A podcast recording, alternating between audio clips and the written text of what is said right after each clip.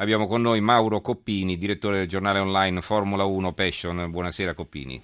Buonasera a voi.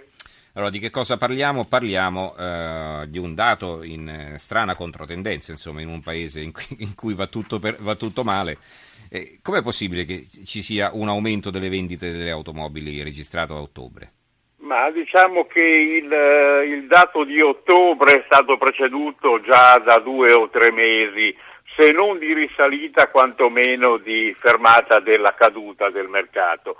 Beh, eh, la vendita di automobili in qualche modo, la domanda di automobili eh, oltre un certo limite eh, non può andare, nel senso che abbiamo un parco auto che ormai ha un'età media superiore ai 13-14 anni, quindi evidentemente eh, diventa una necessità anche perché sono sempre di più le limitazioni che riguardano le vetture eh, che hanno questa età perché hanno livelli di inquinamento più elevati, quindi vengono, vengono impediti nell'accesso delle aree urbane, quindi di fatto è quasi una necessità. Teniamo anche conto che ci sono operazioni di marketing estremamente spinte, c'è un numero di quelle che si chiamano le chilometri zero, mm-hmm. quindi vetture vendute ai concessionari ma che non hanno veri clienti e che hanno la sola funzione di mantenere in qualche modo le quote di mercato. Mm-hmm. Di fatto comunque manca sempre un milione di automobili all'anno in, sul mercato italiano. Quindi rispetto diciamo ai tempi d'oro. Mm. E, rispetto ai, ai, dieci anni fa, quando si avevano i 2 milioni e 7, 2 milioni e 8, magari gonfiati anche in quel caso con operazioni particolari, ma cioè, oggi siamo al milione e mezzo, manca, manca circa un milione di automobili. Mm-hmm. E eh, qui stiamo parlando di automobili nuove perché poi c'è tutto il mercato dell'usato, no?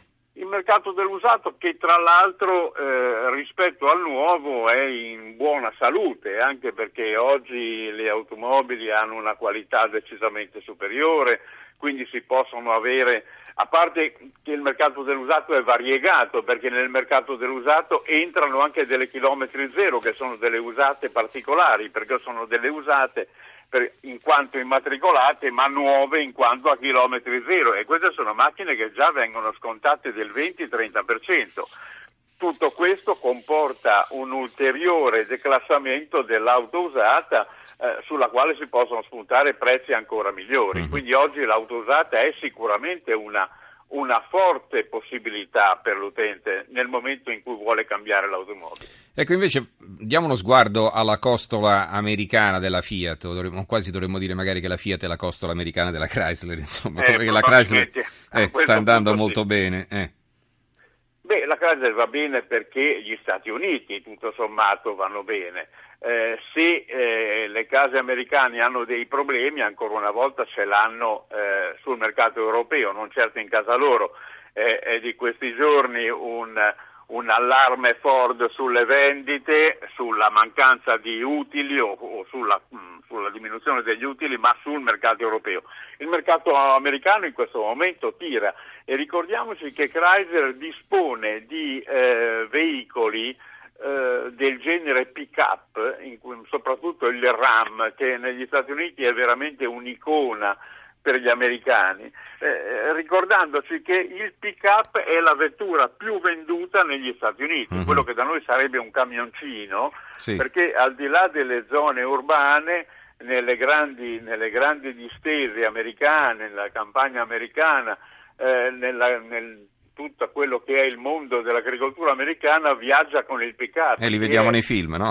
Esattamente, eh. che è un mezzo di lavoro durante la settimana e un mezzo di divertimento nel weekend.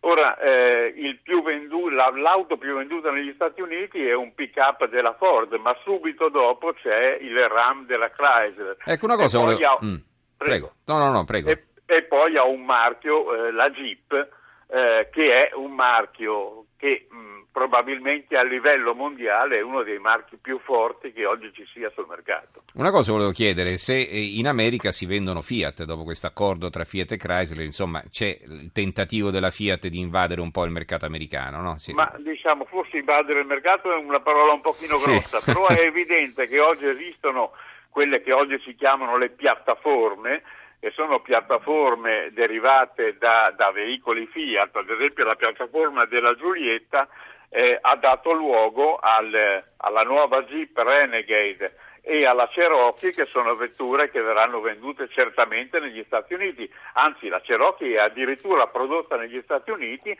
ma su una piattaforma e con una motorizzazione che è assolutamente Fiat. Invece le Chrysler in Italia non se ne vedono tante.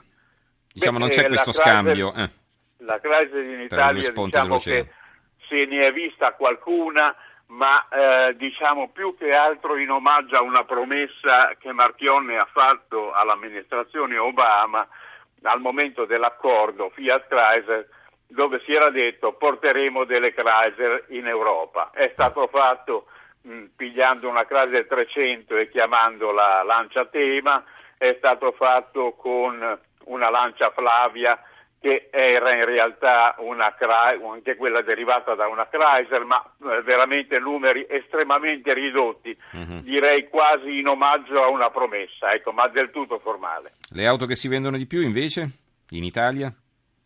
Ah, I marchi che, che vanno meglio? Mm. Ma diciamo Fiat naturalmente conserva, conserva, col 27% del mercato una leadership su questo mercato che è storica, mm-hmm. anche se evidentemente estremamente ridimensionata rispetto a, a tempi in cui la, la, quota era quasi doppia. Ma poi evidentemente il concetto è oggi una propensione verso, diciamo ci sono due elementi, due poli.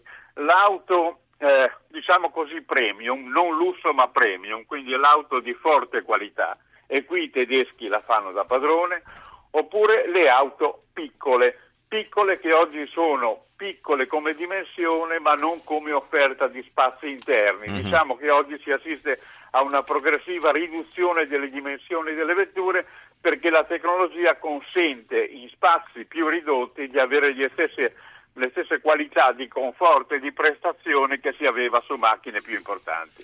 Bene, allora grazie davvero a eh, Mauro Coppini, direttore del giornale online Formula 1 Passion, l'abbiamo trattenuto pure oltre il tempo limite, grazie e buonanotte Coppini. Arrivederci e buonanotte.